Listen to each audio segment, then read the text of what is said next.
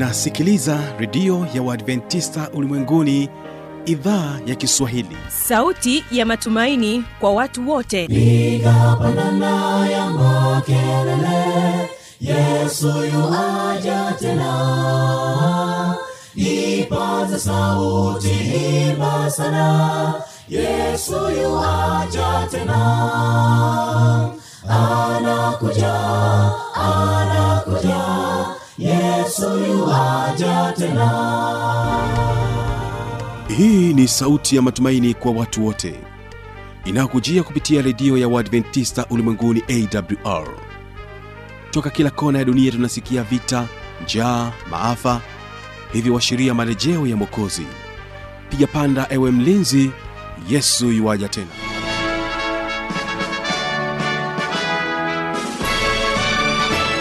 Unaitegea sikio idhaa ya Kiswahili ya redio ya Waadventista Ulimwenguni AWR, ikikutangazia moja kwa moja kutoka hapa Morogoro, Tanzania, katika masafa ya mita bendi 25.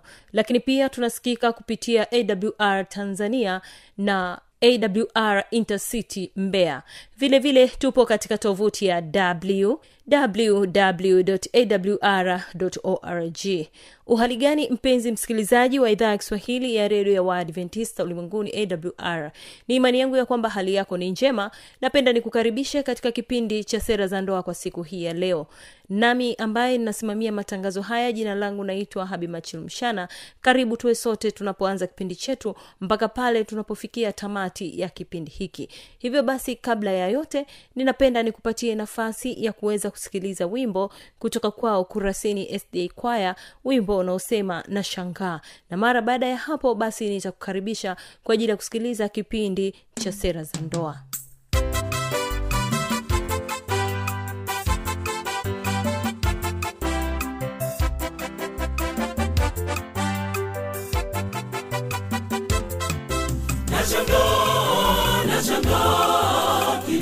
Upendo wa Mungu wanizunguka, nashangaa, tena nashangaa, alivyo mwema kwangu siku zote, kwa mapana marefu ya pendo, nauona wazi wazi, pande zote amenizunguka, naburudika kwenye pendo lake, natembea bila wasiwasi, katika pendo la Yesu. Kinacha pendo la Yesu, chazidi kinacha bahari, hangaiko na machozi, kwa Yesu ni furaha. Subiri ngoja uone, Yesu atatenda kwa wakati. Kinacha upendo wa Yesu, ni pendo lisilo kipimo.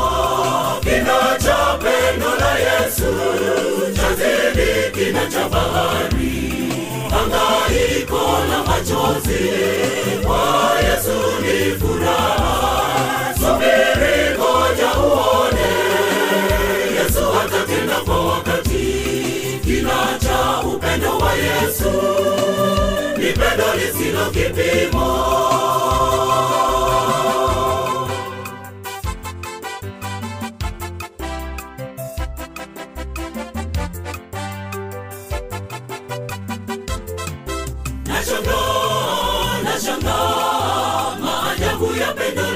Nishangaza, wema wake unadumu kwangu, pendo lake linazidi kipimo.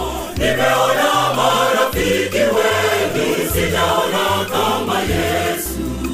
Marafiki wa dunia hii, wamejawa na pendo la erosi. Yesu ndiye rafiki wa kweli, pendo lake linadumu.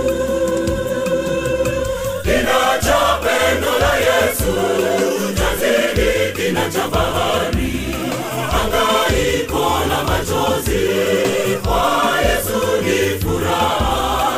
Subiri ngoja uone, Yesu atatenda kwa wakati. Kinacha upendo wa Yesu, ni pendo lisilo kipimo. Kinacha pendo la Yesu, chazidi kinacha bahari, hangaiko la machozi, kwa Yesu ni furaha. Subiri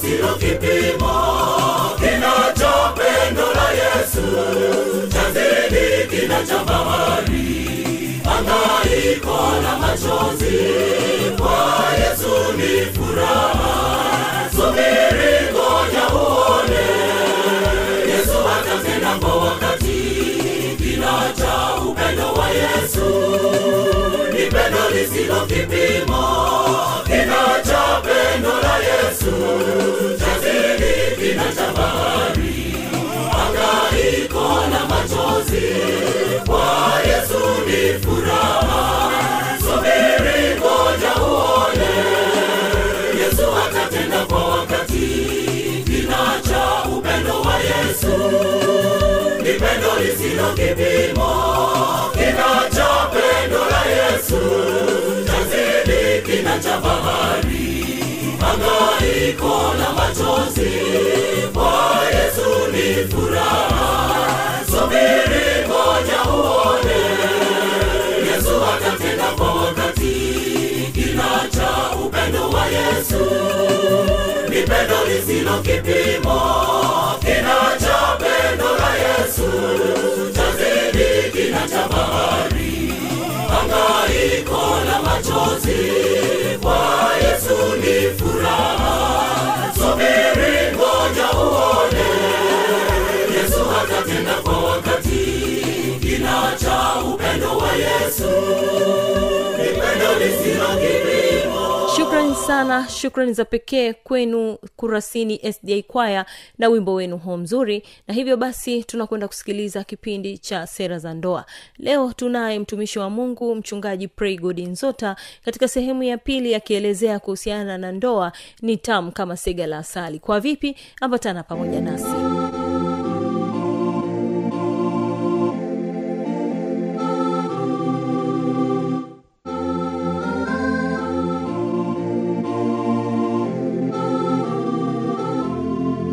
Saba ambayo yanaleta furaha ndani ya ndoa. Jambo la kwanza ni mawasiliano. Namna mnavyowasiliana. Badala ya kusema leta maji, hapana unasema, mama watoto nilikuwa na kiu kidogo, basi unakuta unaletewa maji. Na katika hali ya pekee unapojua mawasiliano mazuri, hata watu wanakuwa na afya.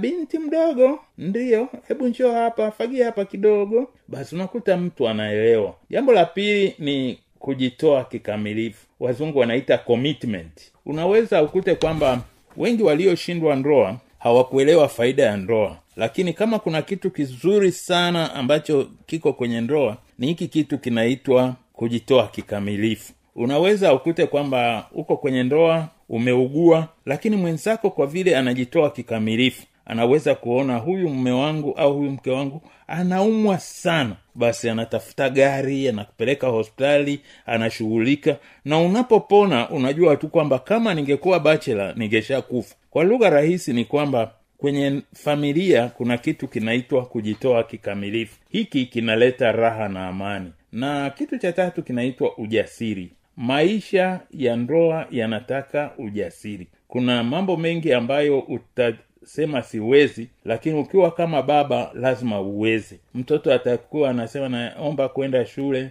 useme sina pesa. Utakuwa jasiri kufanya shughuli ili angalau mtoto asome. Na hizi shughuli ndio zinafanya maisha yaende. Alafu kuna kitu kinaitwa mwafaka. Yaani katika hali ya pekee ili ndoa ifanikiwe lazima kuwe na mwafaka. Mwafaka ni kwamba una wazo lako na mwenzako ana wazo lake, lakini kwa vile nyinyi ni wawili ni kura ya 50-50, lazima uweze kuona kwamba tuanze lipi, tuache lipi. Kwa mfano kuna watu wengine wakiwa wawili, mmoja anapenda kununua gari, mwingine anapenda kujenga nyumba. Sasa mama yeye kwa vile anaishi nyumbani kila wakati, anaona eneo lilopo ananyanyasika, anasema tungeanza kujenga nyumba. Mwanamume kwa vile unapanda daladala zinakusumbua, unafika unavumbi, unasema tungeanza kununua gari. Lakini kwa vile ni mwafaka, basi utakuta kwamba mnapojadili, basi lazima mkubali mmoja ashindwe na mwingine ashinde ili familia iendelee. Basi utasema, basi mama kwa heshima yako basi tujenge hiyo nyumba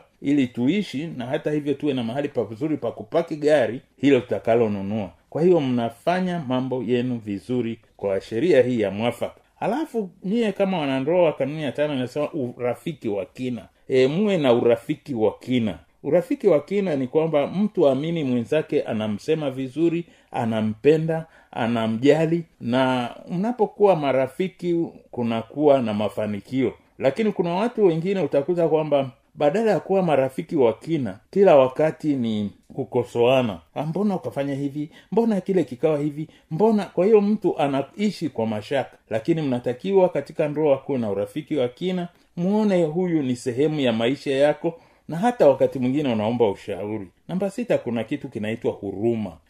Mtu anapohurumiwa anafurahia nyumba kuliko kawaida. Unapokuwa na homa ukakuta mwenzako anakuambia pole, twende ukatibiwe, basi unakuta ni nzuri. Jamani, ungependa kula nini? Basi hiyo ni huruma. Lakini unapokuta mtu kakaa kibabe, unasema naumwa, anasema unadeka, basi mafanikio hayawi mazuri. Alafu kanuni ya mwisho kwenye hii sehemu ya kufaidi raha na amani inaitwa kuwa kumtambua mwenzako kama mwenzi. Ujue kwamba huyu ni mtu maalum. Katika dunia yote hakuna aliye kama huyu.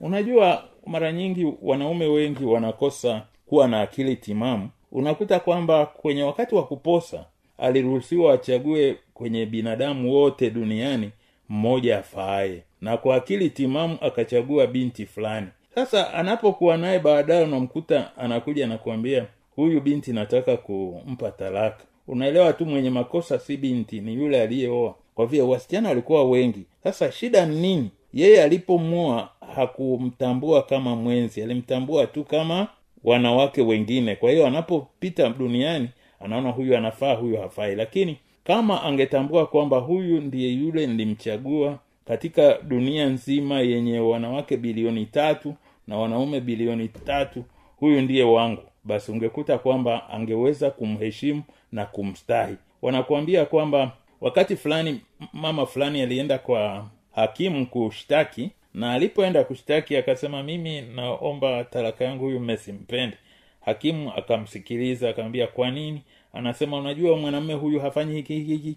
Akaeleza orodha nyingi ndefu. Basi yule mtu hakimu akamkatisha katikati akasema sasa umeeleza makosa yake mengi, niambie sasa kwa nini siku za kwanza ulikubali ya kuoe? Anasema alikuwa na mambo mazuri tu. Kaambiwa hebu yataje. Anasema alikuwa anajali watoto, anatujali, anatuhudumia. Yaani akaeleza mazuri. Kaambiwa na yule jaji, basi sasa nikuambie wewe nenda nyumbani utafakari hayo mema aliyokutendea na uongee hayo na muongee hayo. Na kama baada ya mwezi mzima mtakuta bado kuna shida, mje. Na yule hakimu akashangaa kwamba baada ya mwezi mzima hakuna aliyekuja. Kumbe shida ni kwamba huyu dada badala kutafakari wema na uzuri wa mume wake alikuwa anafikiri mabaya. Mwisho nipende tu kukuambia kwamba mwenzi wako ni kama waridi.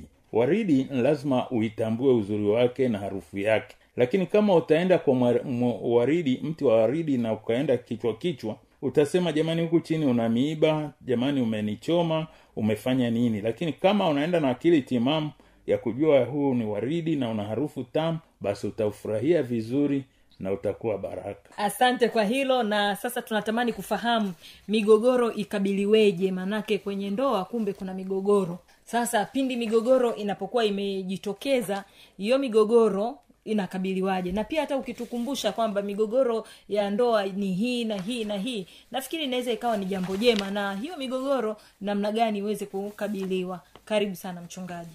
Okay, asante sana. Katika somo ambalo nimelipenda sana ni hili somo la migogoro.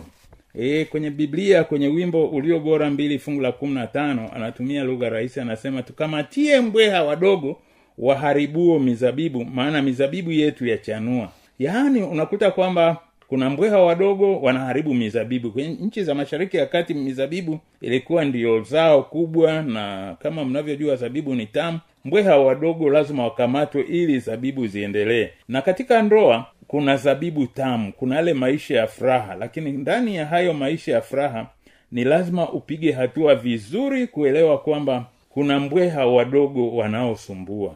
Ukisikia mbweha wadogo wanaosumbua ndani ya ndoa, ni kwamba ni vijitu vidogo ambavyo vinafanya watu wasiendelee kupendana.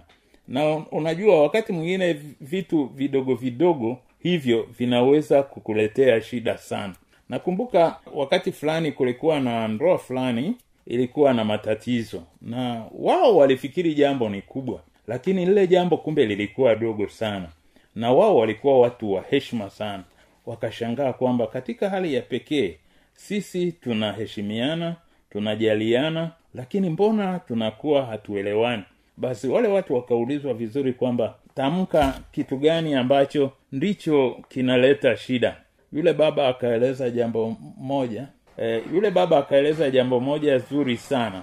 Akaeleza kwamba huyu mama simpendi kwa vile amenikosea. Na yule mama akaambiwa na wewe nafikiri amenikosea. Sasa akaambiwa kosa lenu ni nini? Akasema well, unajua huyu mtu hanistahi. Je, hakustahi kwa jambo gani? Sasa kumbe watu hawa wanapendana, na jambo lilotokea lilikuwa rahisi, lakini hawakuweza kulijua kwamba ni rahisi.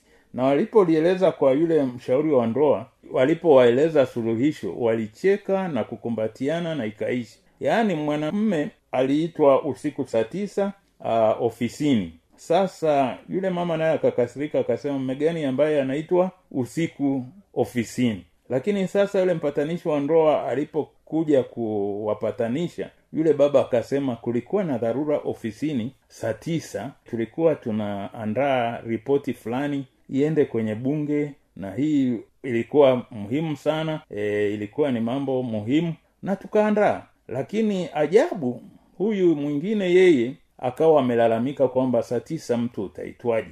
Lakini kumbe katika hali ya pekee kule kuitwa au kutokuitwa kulikuwa ni jambo ambalo lina sababu zake. Unajua wakati mwingine kwenye nchi zingine kuna kawaida kwamba watu wanapitisha sheria fulani, na kuna watu ambao wengine wanaitwa minority rights, kwamba haki za wachache. Kwa hiyo yule mzee akaeleza kwamba mimi ni mtu mkuu wa uhuru wa dini, kwa hiyo nimegundua kwamba kwenye bunge la nchi fulani ambayo naishi imepitishwa kwamba kila mtu afanye hivi na hivi, lakini kajua kwenye dini yangu hii haikubaliki, kwa hiyo tukaandika mswada unaohusu haki za wachache. Kwa hiyo nilienda kushughulikia jambo nyeti.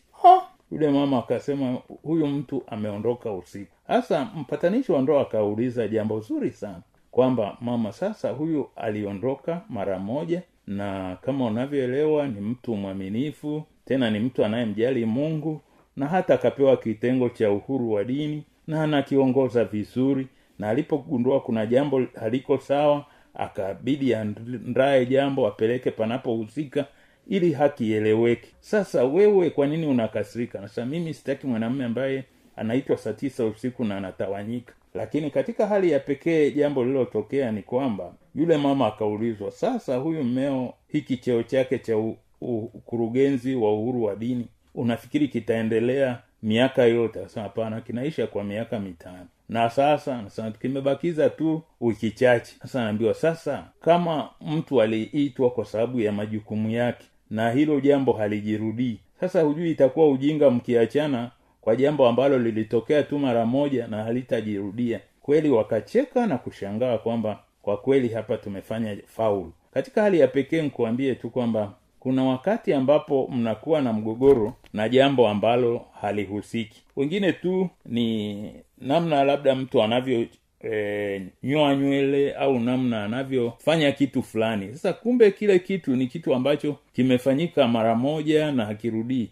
Kwa hiyo jambo likiwa ni hivyo ni vizuri kuwa mwazi. Sasa kuna sheria 10 za kutatua migogoro. Ya kwanza inasema uwe wazi. Kama kuna jambo ambalo linakukera kuhusu mwenzako, uwe wazi. Kwamba baba fulani, kwa kweli unavyoingia na mabuti yako mpaka ndani na umekanyega matope, kweli hainifurahishi. Basi baba watoto wataelewa kwamba la, kumbe haya mabuti yanakukosesha raha. Alafu jambo la pili ni uache ubinafsi. Kuacha ubinafsi maana yake ni kwamba ujali mwenzako anafikiriaje, anatakaje. Usijitangulize wewe. Kama mmeoana watu wa makabila mbalimbali, wewe unatoka milimani na mwingine anatoka usukumani, basi mwenzako anaposema napenda samaki, wewe usilazimishe kwamba napenda makande. Hapana, kubali makande yapikwe na samaki wapikwe, kila mtu achague ale ashibe kwa vile pale ni nyumbani.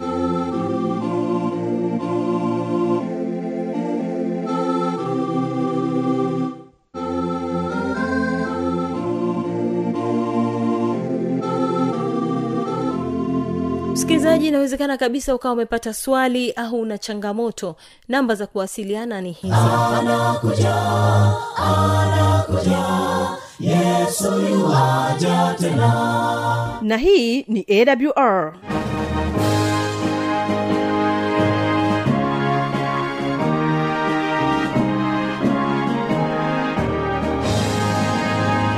Radio Adventista Ulimwenguni AWR, sanduku la posta 172, Morogoro, Tanzania. Anwani ya barua pepe ni kiswahili@awr.org. Namba ya mawasiliano, simu ya kiganjani 0653570814, na pia unaweza kuwasiliana nasi na idhaa ya Maasai kwa nambari 0769986355.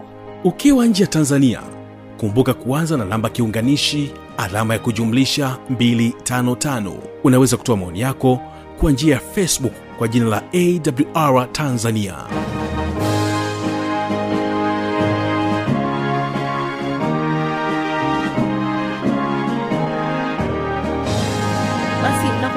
Hapo sina la ziada. Nimekuwa msimamizi wa matangazo haya, jina langu Habima Chilumshana.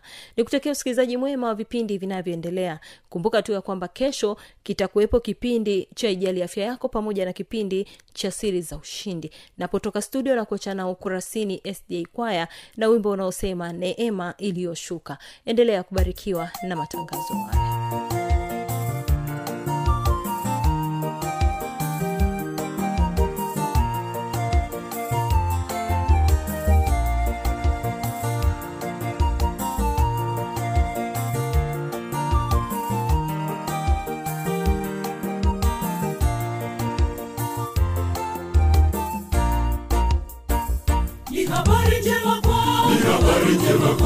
Habari njema kwako, sikiliza kwa makini, neema ni bure, ni bure.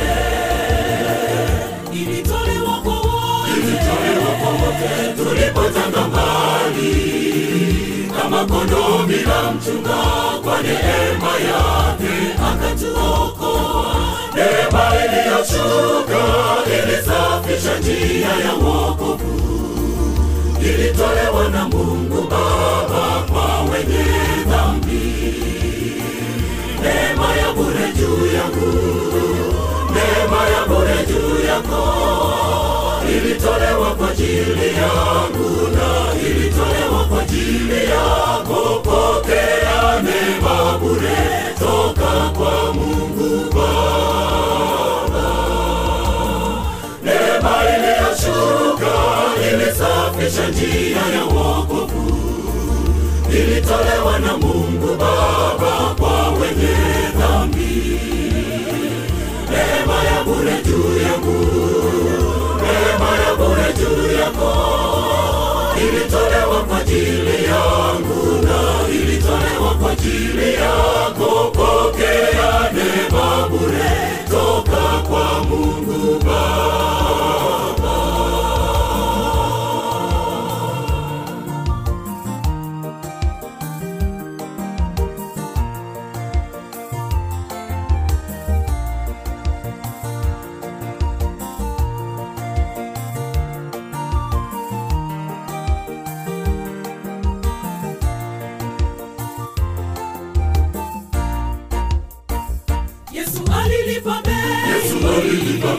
Neema bure kwangu, niliyestahili kifo, kabeba msalaba wangu. Anachohitaji kwangu, nimpe moyo wangu. Apate nafasi ndani yangu, kwa neema yake ataniokoa. Neema iliyoshuka, ilisafisha njia ya wokovu. Ilitolewa na Mungu Baba kwa wenye dhambi. Neema ya bure juu yangu, neema ya bure juu yako. Ilitolewa kwa ajili yangu na ilitolewa kwa ajili yako. Pokea neema bure toka kwa Mungu Baba. Neema iliyoshuka, ilisafisha kuonyesha njia ya wokovu ilitolewa na Mungu Baba kwa wenye dhambi. Neema ya bure juu yangu, neema ya bure juu yako, ilitolewa kwa ajili yangu na ilitolewa kwa ajili yako. Pokea neema bure toka kwa Mungu Baba.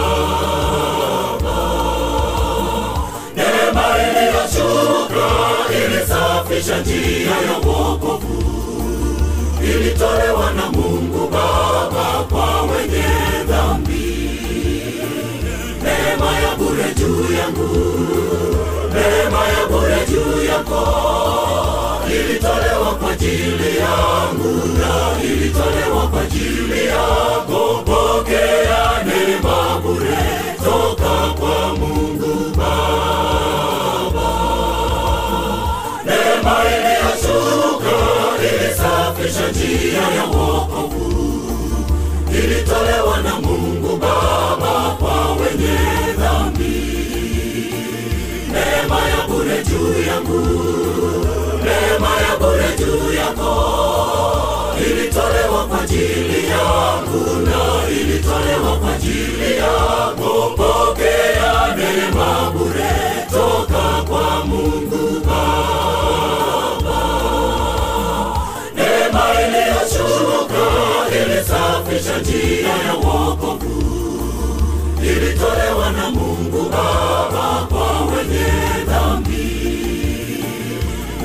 ya bure juu yangu, neema ya bure juu yako, ilitolewa kwa ajili yangu na ilitolewa kwa ajili yako. Pokea neema bure toka kwa Mungu Baba. Neema iliyoshuka ilisafisha njia ya wokovu,